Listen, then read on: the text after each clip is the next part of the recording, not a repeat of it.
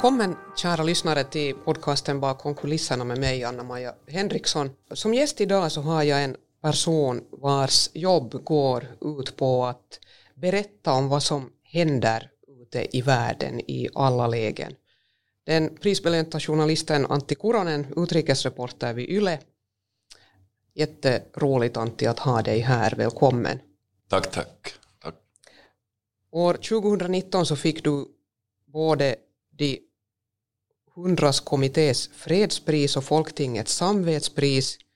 År 2020 så fick du priset Årets journalist och nyligen så valdes du till Årets europé i Finland. Grattis till allt det här. Tack, tack. Man brukar säga att, att uh, när det blir krig så är, är det första offret sanningen.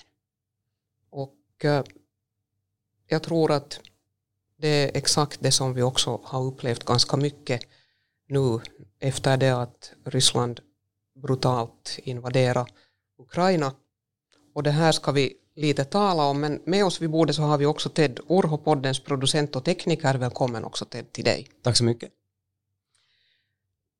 Men läget i Ukraina just nu, kriget har hållit på över hundra dagar och, det ser ju tyvärr ut att, att fortsätta. Och du har regelbundet Antti varit där sen, sen det började. Vad är dina intryck? Hur har du upplevt det här? Jag har varit där, jag, som sagt, eh, egentligen största delen av det här kriget nu sen slutet av februari. Och före det också, före det här var jag i åtta år har jag besökt östra Ukraina, där Ryssland har fört ett mindre krig, men i princip ett likadant krig. Det har varit, varit mindre i skala. Det började 2014, ganska exakt åtta år sedan. Och, och då upplevde jag många av de här samma sakerna som nu. Det var ju närmare två miljoner människor som flydde från Donetsk och Luhansk till Ukraina. Eh, det fanns över en och en halv miljon interna flyktingar när det här anfallet började då i slutet av februari. Och, och ryssarna förde krig.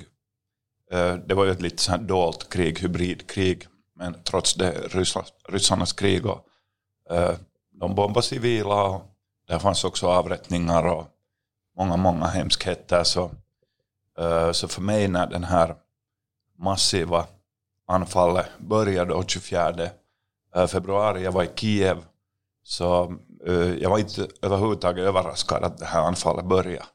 Att, att Putin på det här sättet liksom utvidgade det här kriget.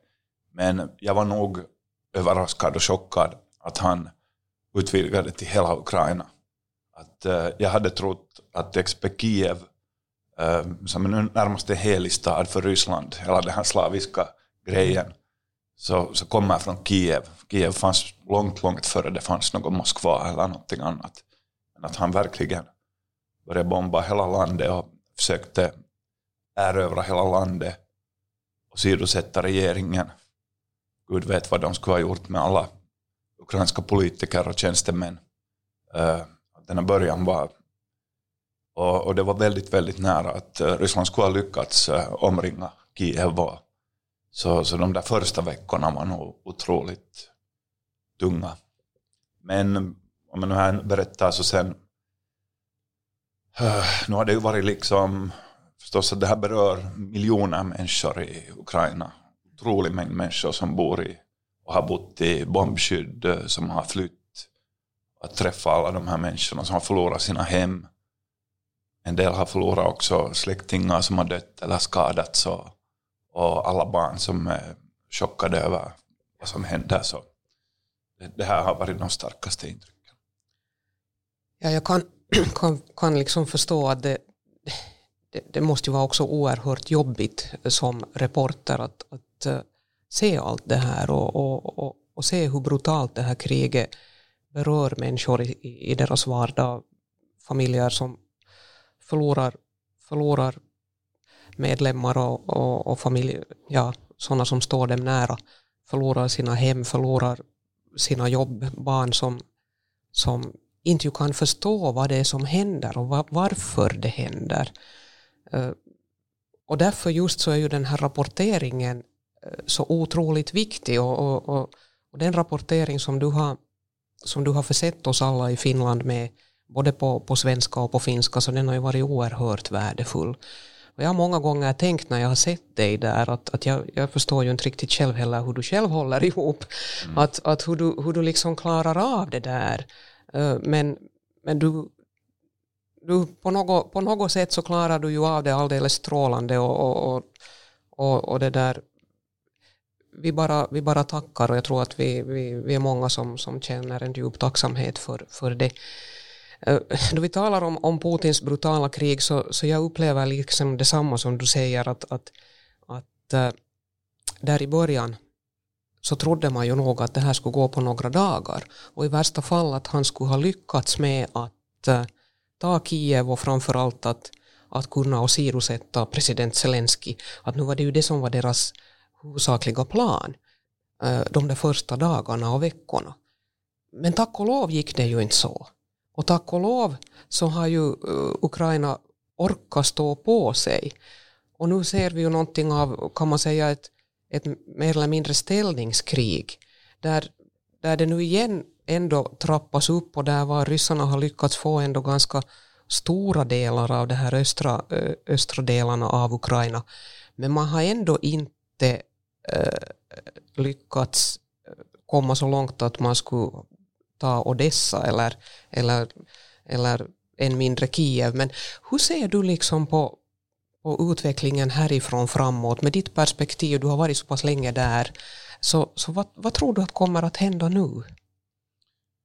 Just nu så pågår det en otroligt svår strid i, eh, där i öster på ett väldigt litet område. Eh, och just som du säger så Rysslands, klart var det att Rysslands mål och och president Putin trodde att han kan bara på några dagar gå in i Ukraina och att ukrainarna står där med tulpaner och rosor i händerna och välkomnar de här befriarna. Men, det, eh, Putin förlorade alltså Ukrainas eh, hjärtan redan då 2014 när han invaderade Krim och inledde det här kriget i östra Ukraina. Och då, då uppstod det en sån här mobilisering i samhället mot, mot Ryssland. Och nu har den bara blivit starkare. Och han gav upp den planen att erövra Ukraina för att han insåg att det är helt enkelt omöjligt med hans resurser. Men nu har han koncentrerat all militär styrka till ett väldigt litet område i östra Ukraina. Han försöker, och har i veckor, veckor, några månader försökt erövra några små städer. Talar om städer som Borgo. Just han lyckas inte riktigt ens det. Men hans plan var då att erövra hela Ukraina som är ett av Europas största länder med över 40 miljoner människor. Men, men nu så Ukrainas äh, strategi är väldigt äh, klar och tydlig. Äh, och också väst stöder Ukraina i det här, till exempel USA starkt. Att Ukraina säger att de måste liksom vinna det här kriget. De måste få ut Ryssland från de här områdena som de ockuperar. Ryssland ockuperar 20 procent av, av Ukraina för tillfället. Och, och, nu pågår, och det som har pågått där i öster, ett krig där de försöker hålla ställningarna, försöker försvaga den ryska armén, förstöra så mycket material eh, som möjligt.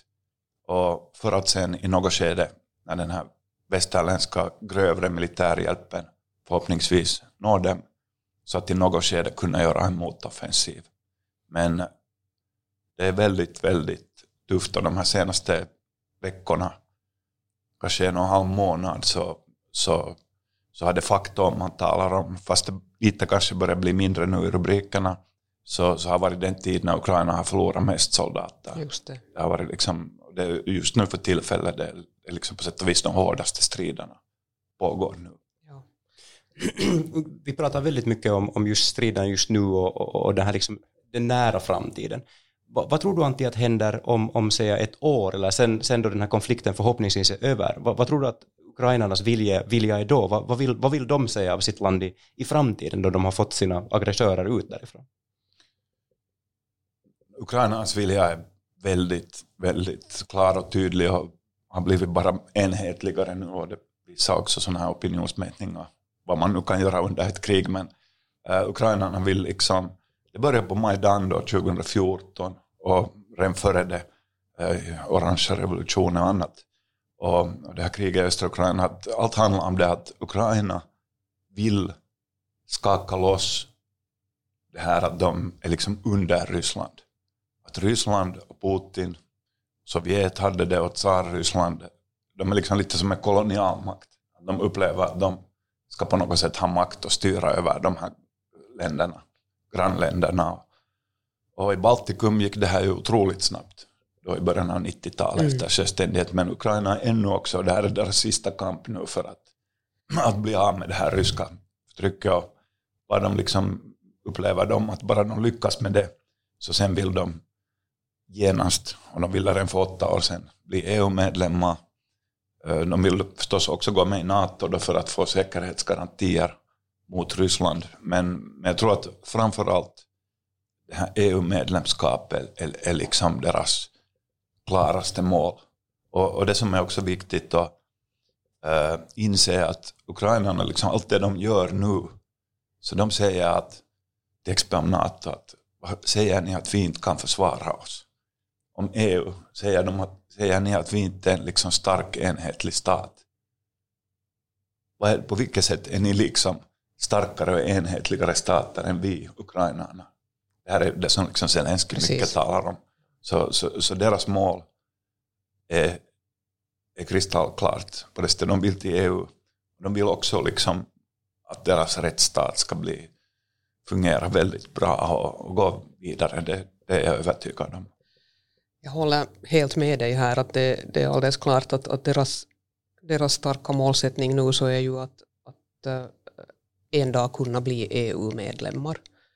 Och uh, jag tror också att det är oerhört viktigt att vi nu tillsammans in, inom EU ger en klar signal att EU vill välkomna Ukraina som, som medlem en dag och att man gör en jag ska säga, färdplan fram till Eh, det här EU-medlemskapet. Vi vet att vi har också flera länder som står så att säga i, i väntrummet och, och, och, vi behöver behandla dem jämlikt men för Ukraina så är det jätte, jätte, jätteviktigt att äh, de får den här känslan av att vi faktiskt menar allvar. Att vi vill se dem som EU-medlemmar en dag. Och, och, det här är nog också Finlands vilja, det här har vi också talat om i internt i, i regeringen. Och jag tycker ju på något sätt det att det du beskriver Antti så, så handlar ju om det att Ukraina kämpar ju nu för, för de värderingar som är våra västerländska värderingar. De kämpar för demokrati, de kämpar för en fungerande rättsstat, de kämpar för frihet eh, och, och det är de värderingar som vi har i EU, det är de värderingar vi har i Finland.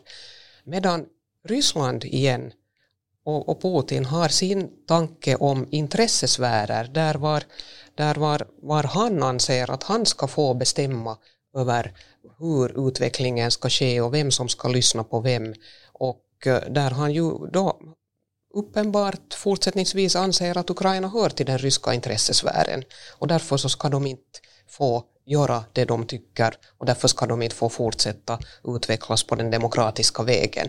Och det är väl här någonstans som den där konfliktens början, eller där liksom den här kärnan i konflikten finns, att han anser att de hör till det ryska tidigare Sovjetimperiet som, som, som en gång har varit deras.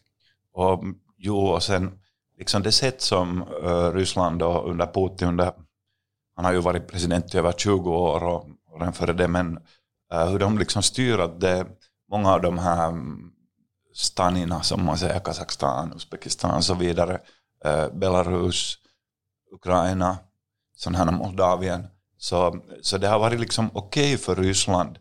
Eh, de behöver inte vara officiellt en del av Ryssland, men det måste finnas någon slags marionettledare. Att den här regeringen liksom stöder Ryssland. Och hur de liksom vinner de här regeringarna på sin sida är ju i allmänhet genom korruption. Därför har ju också eh, den här Majdan-revolutionen i eh, Ukraina, så då, då hade de en sån här president Janukovic som var extremt korrumperad, helt galet korrumperad. Och han var ju en väldigt, väldigt tacksam ledare för Ryssland. Han var riktigt en sån här Putin-ledare som Putin tycker om. Han kunde köpas med pengar och så vidare. Och det är ju det här de vill liksom ja. komma bort från. Uh, in, inte bara sådant liksom abstrakt uh, inflytande, ja. utan det att liksom, där var liksom Ryssland uh, har inflytande och leder länder, så de leder, länder är liksom oftast blir liksom korrumperade genom det där systemet och det finns inte demokrati och allt det där vill de liksom bli av med. Precis. Och, de, de vill, och, och andra är förstås det att Putin och hans då, regim, så de, de bryr sig liksom inte om folkopinionen. Att, att, jag menar det här kriget är ju på inget sätt i det ryska folkets intresse äh, med total isolering och så vidare. Och han bryr sig inte heller om ukrainarnas folkopinion. Att, att det är den här stora, stora förstås skillnaden.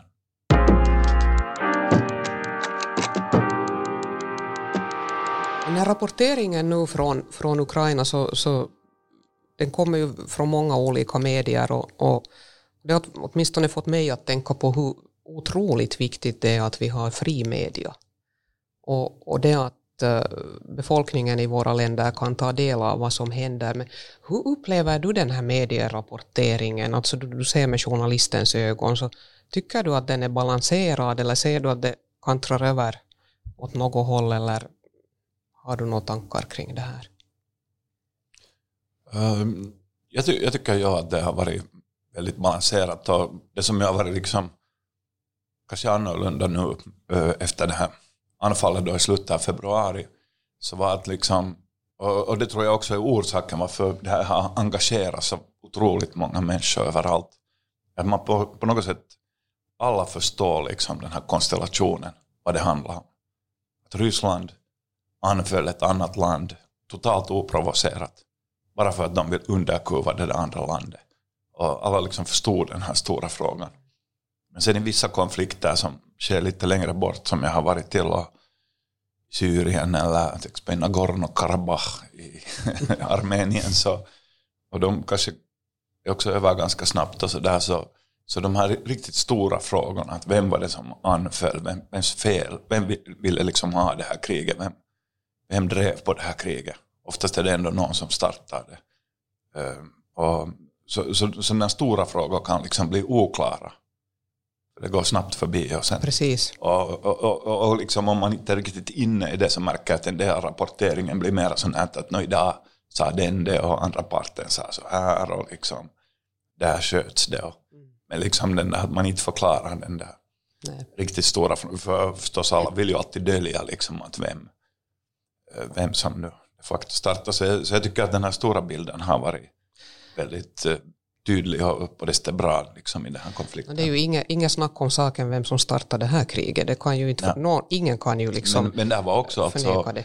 Eh, att USA började ju komma ut med sån här underrättelseinformation liksom några månader före ja. anfallet. Just för att Ryssland inte skulle kunna uh, så att säga komma ut med någon slags disinformation Precis. eller något liksom sån här, vet du, göra det lite så här konfyst, som det till exempel var i östra Ukraina mm. då 2014. Och, och, det här var liksom otroligt viktigt, för jag kände riktigt att när det började den där första dagen så alla liksom förstod vad det, vad det handlade om. Det här är nog faktiskt också jätteintressant det du säger, för det var man fick se där äh, månaderna före det här kriget startade ja. så var ju nog det att det kom ut sån information som normalt inte kommer ut. Och, och, amerikanerna hade tydligen nog bestämt sig att nu spelar de med riktigt öppna kort. Och det, var, det var faktiskt, ja, de har berättat också, att det var ju så att eh, Biden var vicepresident 2014 mm. Eh, och Obama var president. Och, och de skulle ha velat då, Obama, Eh, administrationen skulle vilja komma ut med sådana här underrättelsebilder och annat som skulle visa att de där ryska trupperna där i östra Ukraina visa det där, vet du, det här är ryssarnas krig, Precis. det här är inte någon liksom separatister eller några gruvmänniskor som plötsligt besitter enorma vapen, liksom, utan verkligen visa så att människor förstår. Men då hade amerikanska underrättelsetjänsterna, som underrättelsetjänsterna alltid gör, sagt att ni får inte visa det här för då kan äh, motståndaren vet du, kanske se hur vi liksom följer dem och sånt. Men, men den här gången så, så de liksom lärde sig från det där. Precis. Att, och, och därför blev hela östra Ukraina, allt blev liksom väldigt sådär muddigt och, och därför fortsatte Europa också till exempel då att väldigt nära samarbete med Ryssland och så här men, men, men att Biden personligen och där är många från den gamla administrationen med så de, de vill, därför kom de ut och, och de hade liksom sagt åt underrättelsetjänsterna att nu, nu går vi ut med allt det här. Fast traditionellt gör man det aldrig. Nej, precis, och jag tror att det överraskar också säkert ryssarna att, att man hade ju till och med ett datum. Man hade ju ganska länge, var det, ja. eh, no, det, var, det var ett tidigare, ja. några veckor tidigare, eller en vecka ja. tidigare ungefär, som var det där datumet då de sa att nu kommer den, där, den och den dagen. De sa några månader ja. före att det kommer att ske, liksom typ i februari. Det sa de. Det sa de. Var, de hade verkligt otroligt bra ja, underrättelseinformation och, och, och den andra tanken var ju förstås att det skulle ha förhindrat den här liksom anfallet. Mm. Att, äh, att det är ju liksom besvärligt då för Putin och de inser att hej, alla vet att mm. kommer vi över gränsen färdigt. Att han får inte det där överraskningsmomentet, han kan inte komma ut med disinformation och säga att det var Ukraina som besköt oss och annat sånt här. Och, men, men han höll ju ett, Putin höll ju ett tal några dagar före det här äh, anfallet, ett tv-tal och, och, jag har aldrig, nog, aldrig sett honom sån. Han var helt i någon slags tillstånd av raseri och bitterhet och tala om hans ungdom när Sovjet liksom föll samman. Och, och, och då förstår man att ingenting spelar någon roll för honom mera. Det är bara det här liksom att underkuva Ukraina. Så är det och, och jag har också följt med de här talen som han han höll då och som han har hållit sedan. Och, och det var ju nog så otroligt obehagligt just det där talet. Ja, det, var, ja. det var verkligt hemskt. Ja, då förstår man. Okay, man förstår att nu är det, det, det, är bara så. Och sen om man funderar på det här med hur viktigt det är för att folk ska förstå vad som händer, att man får rätt information, så, så om man då ser vad som eh, sker på ryska sidan, jag måste ju säga att varje gång jag ser Lavrov sitta framför tv-kamerorna och prata om deras lilla specialoperation och, och inte har de i Butja, det har nu inte hänt och det är liksom något som är iscensatt, så börjar man ju på riktigt må så illa som det bara är möjligt. Alltså att man kan sitta och ljuga för hela världen och, och, och egentligen så ljuger han ju för sitt eget folk för ingen i, i västvärlden tror ju på något vad han säger. Men, men hur ska man i Ryssland få information? Det, är nu inte, det kan inte kanske du och jag göra så mycket åt men men har du någonsin varit själv i Moskva? Du, eller har du varit... Jo, jag, jag har nog varit rapporterad. rapporterad från, jag har varit ja. många, många gånger på olika såna här reportageresor och i Ryssland har följt med liksom äh, också det här till exempel Ryssland har ju åratal efter, egentligen då efter 2012 när Putin då kom på nytt liksom till president och vilket var en ganska stor besvikelse för många. Och då, då började de otroligt starkt med det här nationalistiska temat och förbereda folket för krig. Och jag har varit där vet du, i skolor när de har sån här krigsutbildning för barn och, okay. och allt sånt här. Och, och, och, jag var också faktiskt, om man nu får göra lite reklam, den första reporten på plats där i uh, Kandalaksha, där i norr, då, söder om Murmansk, när de här um, asylsökande började komma över gränsen just till Finland. Det, som var en sån här typisk eh, Rysslands operation, påtryckningsoperation då mot Finland och många, många saker. Så det, Rys, Rysslands utveckling har ju varit otroligt tragisk. Jag menar, tänk, tänk vad Ryssland skulle kunna vara idag. Mm. De har liksom världens största naturrikedomar. Ja. Oändligt med fossila bränslen, metaller, gruvor, de har vad som helst. Och de har en ganska stor befolkning som nu på grund av fattigdom och annat minskar hela tiden, men ja. de ska kunna växa. Ryssland ska kunna vara ett av världens rikaste och mest framgångsrika länder. Om de skulle ha valt en annan väg. Och, och sen min största, stora chock nog, nu när det faktiskt de anföll hela Ukraina, Kiev och beskjuter liksom kyrkor och annat i Ukraina att, att reaktionen ändå i Ryssland har varit så pass timid. Det, det här är liksom, jag är lite nog chockad över och också liksom bekymrad över att hur, hur ska de någonsin kunna kräva någon slags förändring. Mm. För det, det, är ju egentligen det enda som på riktigt skulle få ett slut på det här. Att det här ryska liksom regimen och tänket skulle liksom förändras. Ja, att de inte använder vapenmakt. Exakt. Och dit är nog vägen tyvärr lång. Väldigt, väldigt lång. Och just nu ser det lite ut så nog. Att det där, sen, man kan ju sitta och spekulera att vad händer sen den dagen som Putin inte sitter mera och håller i, i spakarna för hur Ryssland styrs men just nu så finns det ju inget som tyder på att, att det skulle bli något mycket bättre. Och sen har man ju gjort lagstiftning som helt enkelt förbjuder människor att, att kritisera regimen och förbjuda en att tala om det här kriget och, och, och, och det är ju också det är ju ett sätt att kuva folket. Jo, det är ju förstås att uh, under de här åren så uh, Putin har ju haft ett folkligt stöd och hade fortfarande i viss mån. Men nu finns det ju mycket, mycket missnöje. Ja. uh, eh, för om du åker utanför Moskvas eller Sankt Petersburgs liksom, centrum, kärnområden, så till, dit ut i det enorma Ryssland så möts du av ursäkta, den här fattigdomen och sjukvården som inte existerar och liksom att, eh, det går ju helt enkelt inte jättebra för Nej. Ryssland.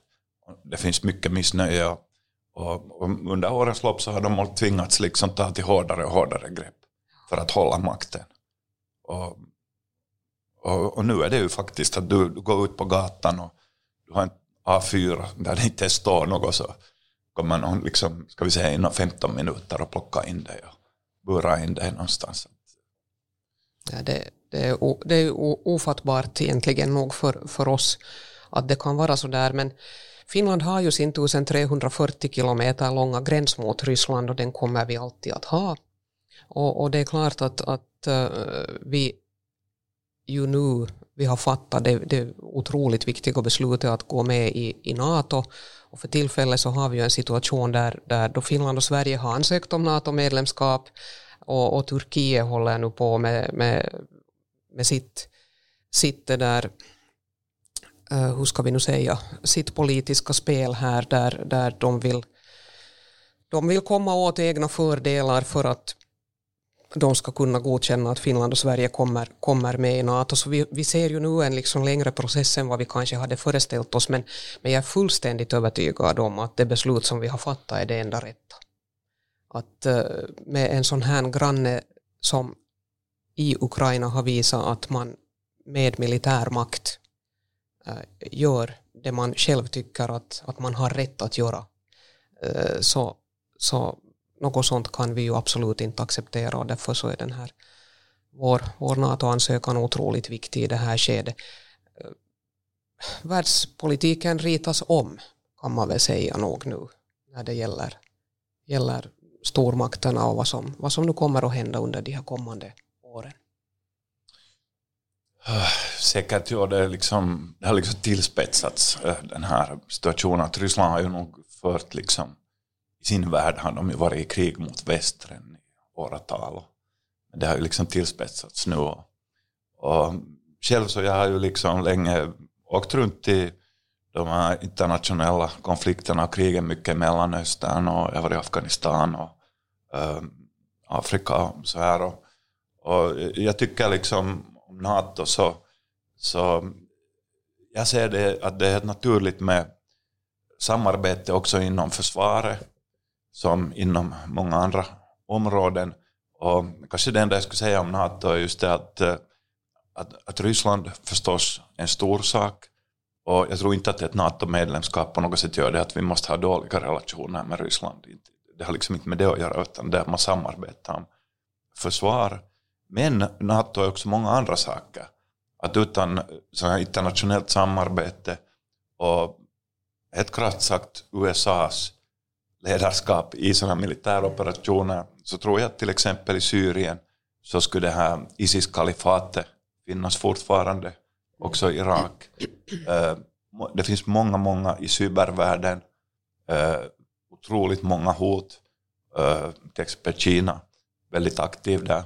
Och, och sen någon gång i framtiden så Kina har ju liksom mycket eh, sån här utveckling lite i stil med Ryssland men det, det är liksom eh, då talar vi om på riktigt en stormakt jämfört med Ryssland. Ryssland har haft liksom den här vapenmakten och tydligen är den inte heller så väldigt eh, stor och stark. Men Kina har ju liksom kapital, de har befolkning, de har liksom kunnande och, och framförallt också att en väldigt stor del av vår industri, västvärldens industri, är i Kina.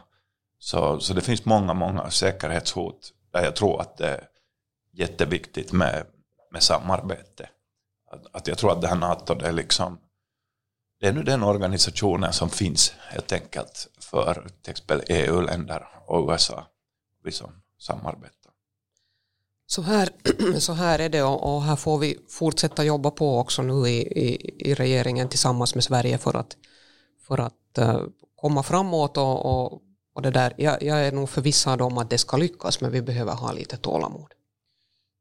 Jag tror att det behövs tålamod. Ja, det, det är ju, jag har ju hållit på med det här med Mellanöstern och sådana Putin rapporterar om honom. Och, och när man har att göra med så här Putin, Erdogan, den här typen av ledare, så det, det är inte som vår politiska debatt i riksdagen som kan vara frän, men du, det finns ändå liksom någon slags gränser på det. att, att uh, det, det är liksom ett tuff nöt att knäcka men jag, jag är säker att det nog löser sig i något skede. Men, med de här Erdogan och den här typen av ledare, så de ger inte upp helt så jättelätt. Om vi Nej. säger så här på finlandssvenska.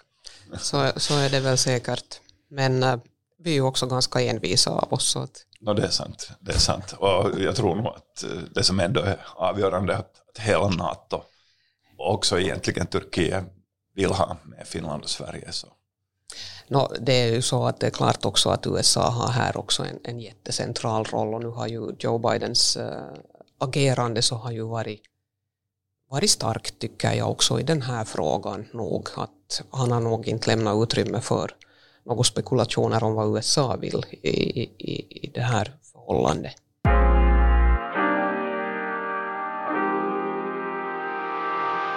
Där tror jag att det är bra att avsluta för idag. Tusen tack Antti för att du var med och, och, och lycka till härifrån framöver. Vi kommer med, med stort intresse att följa med dina rapporter oberoende av var i världen du befinner dig. Så att det var jätteroligt att, att få dela lite eh, tankar och, och, och lyssna på hur, hur, du har upplevt och hur du ser på situationen härifrån framåt. Och tack också till Ted eh, för att, att du var med och tack till alla lyssnare. Mitt namn är Anna-Maja Henriksson och det här är podcasten bakom kulisserna. Vi hörs igen.